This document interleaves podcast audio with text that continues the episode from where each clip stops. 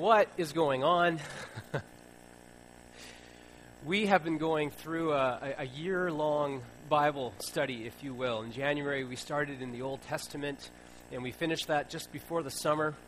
And we've been going through uh, the wisdom literature during the summer. And now, today, we begin in the New Testament. And so, naturally, we begin with the birth of Jesus. So, why not have a little bit of fun with it? So, for all those visiting, we don't usually do this on September 7th. This is a little bit of an anomaly. Um, this may seem a little bit gimmicky, perhaps, with the decorations and whatnot, and perhaps it is. But I like to think that it serves a little bit of a purpose. Um, if you're like me, Christmas time is a wonderful time, but sometimes it's hard to experience it as such. When you have the uh, the consumerist glitz and glamour hitting us from one side, and then we have the sort of over sentimentalized schmaltz, if you will, that kind of hits us from the other side. Often the message of Jesus gets a little bit drowned out. And then you add to those two things, for many of us, the hectic schedules of perhaps shopping and decorating and family get togethers and big dinners. And yes, perhaps even the extra church service or two. And by the time we get to Christmas Eve, sometimes we are exhausted. In fact, sometimes the whole message of Christmas just passes us by, and the one that we came to adore seems to have gotten away on us. Perhaps we got away on him. So this morning, I want to invite you to be hopefully, delightfully um, caught off guard as we uh, take some time to spend this morning looking at the truth of what we've just heard in John's Gospel. The Word of God became flesh, and he made his dwelling among us. As, uh, as we worked through the Old Testament, one thing that we kept coming back to was the fact that the Bible tells a story. It's not just a series of vignettes that we work our way through, there is an overarching story there of God's love for us and his plan to redeem a fallen world. And one thing I love about this introduction in John's gospel is how he takes Old Testament and New Testament and he brings them together. Even the first three words of John's gospel reminds us of the first three words all the way back in the beginning in Genesis. In the beginning was God, was Word, sorry. In the beginning was the Word, and the Word was with God, and the Word was God. One thing I really love about what John does with word is he's using the Greek word logos. This is the word that we get words like logic and reason from. When the Greeks used the word logos, they would have referred to the spoken word, but they would have also used it to refer to the unspoken word, or the word that is still in the mind, the reason. And when they applied it to the universe, they were applying it to the great rational principle that governs the universe. Those are some thoughts when they were using the word logos. Now, when the Jews used the word logos, they applied that to God. He is the reason, He is the one who governs the universe. And so, one thing that John's doing that's really cool here is he's using this word that would have captured the ears of both Jew and Gentile alike. And so when they heard the news that the Word became flesh and made his dwelling among us, perhaps both would have been like, What? The reason for all things has come to earth? Maybe we should hear some more about this. And so, as John, the disciple of Christ, begins to tell the story of Jesus, he does so by again echoing what has been heard numerous times in the Old Testament. Through Abraham's seed, all nations will be blessed. This is something we kept hearing throughout our time in the Old Testament. John writes, He came to that which was his own, but his own did not receive him. Yet to all who did receive him, to those who believed in his name, in the name of Jesus, he gave the right to become children of God. Children born not of natural descent, nor of human decision or a husband's will, but born of God. Jew and Gentile is welcome to this. Awesome. And now, this overarching storyline in the Bible continues. Finally, the seed has come and dwelt among us. This is heralding a promise come true. And John conveys this truth in a way that, again, grabs the ears of both Jew and Gentile. Does it grab our ears today? Does it still grab our attention? And so the question that I would put forward this morning is in what ways do we stop and consider the message of the Word made flesh, of Jesus come and dwelling among us? In what ways today do we consider Jesus in the manger? I'd like to start by asking to consider the fact that the Word came near. The Word chose to come near. In fact, the Word chose to come near to us as one of us. And while Jesus in a manger paints a beautiful picture, it also paints a confusing one. In fact, Jesus in the manger paints a picture as intimate as it is absurd. I mean, God came like this. God chose to come near, born of a, of a virgin? What's up with that? God chose to come near as, as the child of, of a homeless couple when he could have come as, as the, the child of a prominent family with lots of influential stature and all of that. God chose to come like this. God chose to come in a smelly manger in a smelly barn. Because this is not how the King of Kings was supposed to arrive. This is not how the Messiah that was prophesied was supposed to arrive. And while we may wrestle with the question, God chose to come near like this, let us not forget that God chose to come. Period. From the splendor of heaven he came, and while the intimacy of such a move is astounding, it should in no way surprise us. Because the thing is, is that God has always chosen to come near. And again, we saw this as we worked through the Old Testament. God came near to Abraham Mr. Just a Guy Abraham. God chose to come near, and he made a covenant with Abraham that through him all nations would be blessed, indeed, saved from their sins. God came near to Moses, and not only came near to him, but revealed to him God's own personal name, or as close as we can come to understanding it Yahweh. Through Moses, God came near to humanity in a way that had never been seen before in any religion by any God in the ancient Near East. I mean, a God who actually desired to be in relationship with us that had never been heard of before. A God who created the heavens and the earth simply for his glory, the stars. Remember in Genesis, in the creation story? And he also made the stars just like that. But the fact that he made them not as gods themselves, but just for his own glory, because he could. Astounding. That had never happened before in any religion. A God who would care enough about humanity that he would present to them a way of instruction that would allow them to experience his personal presence as well as be cleansed of their sin. Astounding that had never been heard of before. And so when people often say, you know, basically all religions are the same, respectfully, I disagree. And I would say, no God has ever come near to humanity the way Yahweh did. No one has ever brought heaven and earth together the way that Jesus did. Jesus, the Word made flesh. He has always desired intimacy with us, and we see it right away in Genesis all the way through the Bible. It is nothing new. And now in the manger, God arrives in the most intimate way possible. He doesn't come charging out of heaven on a white charger, on a white horse. He comes as an itty bitty baby, susceptible to colds. Maybe he got croup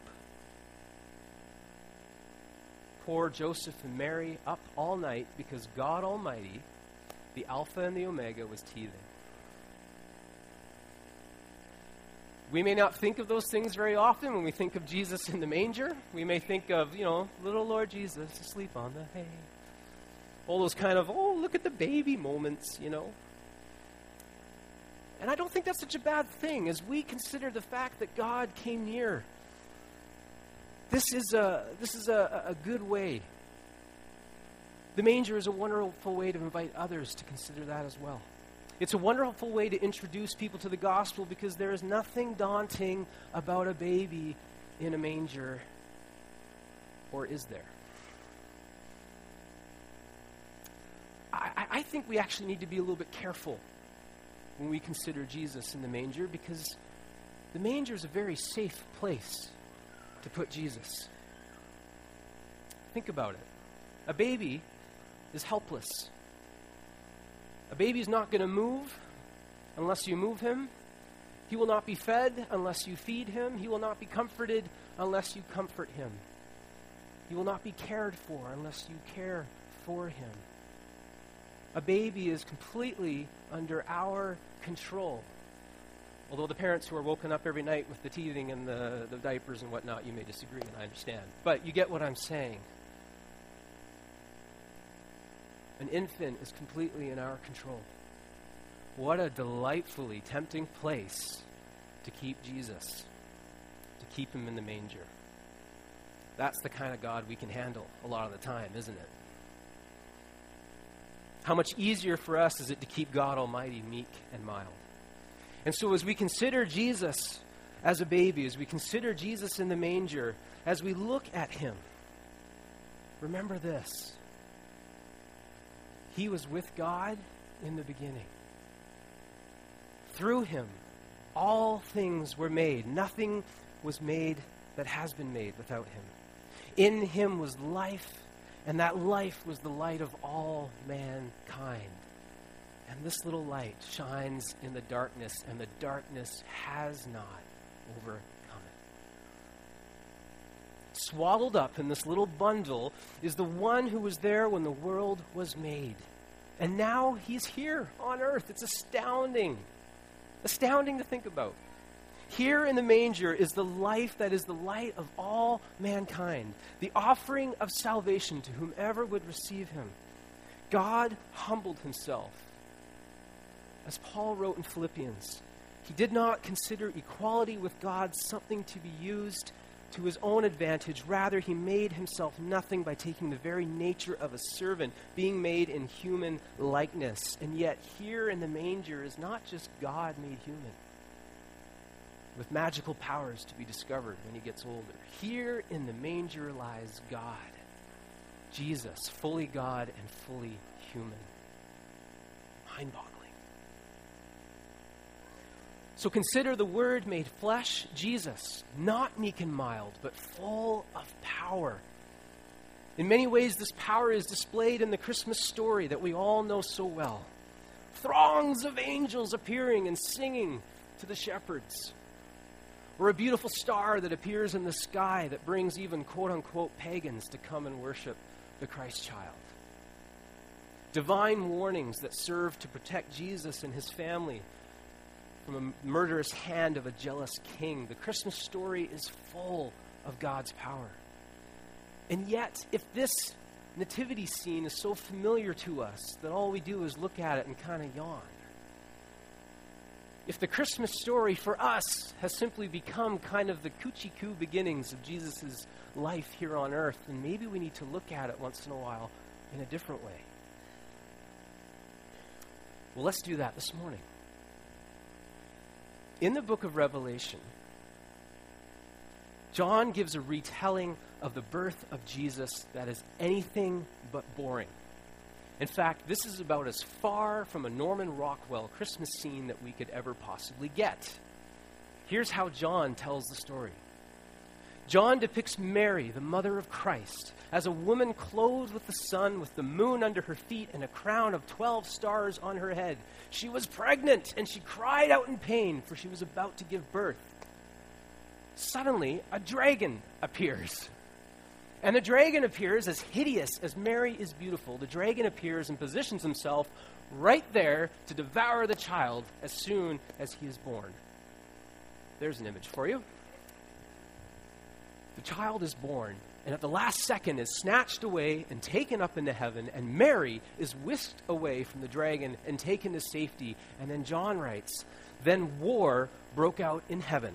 Michael and his angels fought against the dragon, and the dragon and his angels fought back. But he was not strong enough, and they lost their place in heaven. The great dragon was hurled down, that ancient serpent called the devil or Satan, who leads the whole world astray. He was hurled to the earth, and his angels with him. And then suddenly in heaven, a hymn is sung. The hymn starts with, Now have come the salvation and the power and the kingdom of our God and the authority of his Christ or his Messiah. And it ends with, But woe to the earth and the sea, because the devil has gone down to you. He is filled with fury because he knows that his time is short. Can you imagine if we did a Christmas pageant like that on Christmas Eve? Not a single person would fall asleep, I can guarantee you that.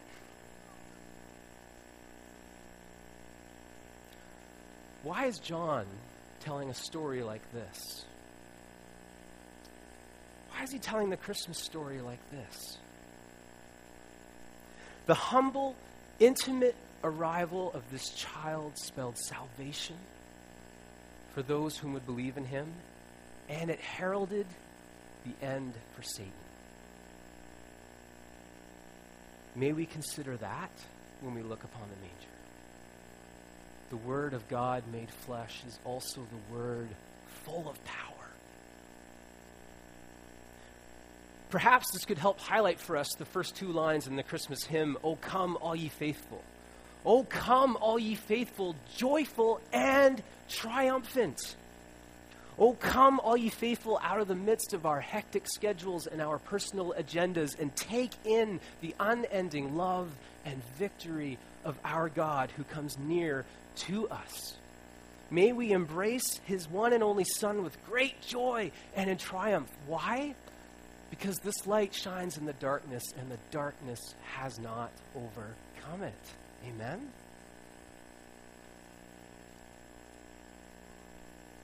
We talked about the manger being a safe place, although after this rendition of the Christmas story, maybe we don't think that anymore. A safe place to keep Jesus.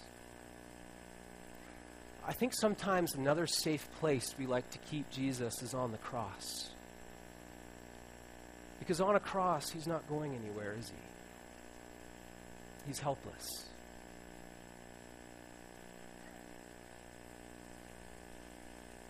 In a strange way, there's almost a sense of control again over him. But Jesus doesn't stay on the cross, nor does he stay in the grave. And likewise, in the manger, he doesn't stay there. The baby grows into a boy, and the boy grows into a man, and suddenly this man is saying all kinds of things that turns our world upside down. It's easy to adore Jesus in the manger. It's harder to adore Jesus when he's saying all kinds of things that takes us way out of our comfort zones, perhaps even deeply offends us. That Jesus is more of a challenge to adore. But it's a challenge well worth taking on. And so, friends, in the next few weeks, as we look at Jesus, as we look at his life and as we look at his ministry, whether you are a skeptic or you are a seeker or you are a, a follower of Christ, I invite you discover, ponder, and reflect on. Yes, even wrestle with the one named Jesus, the Word of God. Worship team, you want to join me?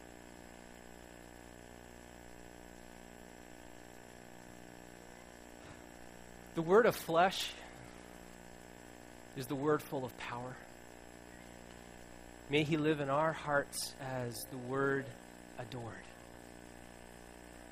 Because it's only out of his great love for us that he chose to come near. It's only out of his desire to be with us that he did so.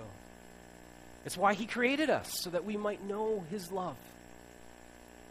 And while on earth this love was lived out, while Jesus taught and while he preached and while he opened the ears physically and spiritually of those so that they might hear the word of God. He rebuked demons, he cast them out, and he healed hands, and he healed feet, and he healed eyes, but most importantly, he healed broken and lonely and hardened hearts. He raised people from the dead. But more than that, he broke the power of death. And all that he did then, he is doing now through the power of his Holy Spirit for those who would receive him.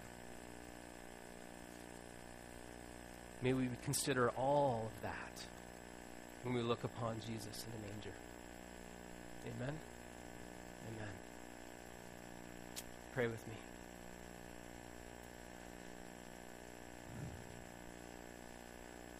Thank you, Lord, for this, your Son, for your word made flesh. Come and dwelt among us. Thank you, Lord, for the gift that you gave through your Son, Jesus Christ, of salvation, of life, Lord. Lord, be with us in the next while as we continue to look at Jesus and, and all that he did, all that he does. How amazing this is, Lord God. Open our ears, open our eyes, open our hearts to hear your word, to keep it and ponder it in our hearts, Lord. We thank you, Lord. We bless you now as we come to adore you in Jesus' name.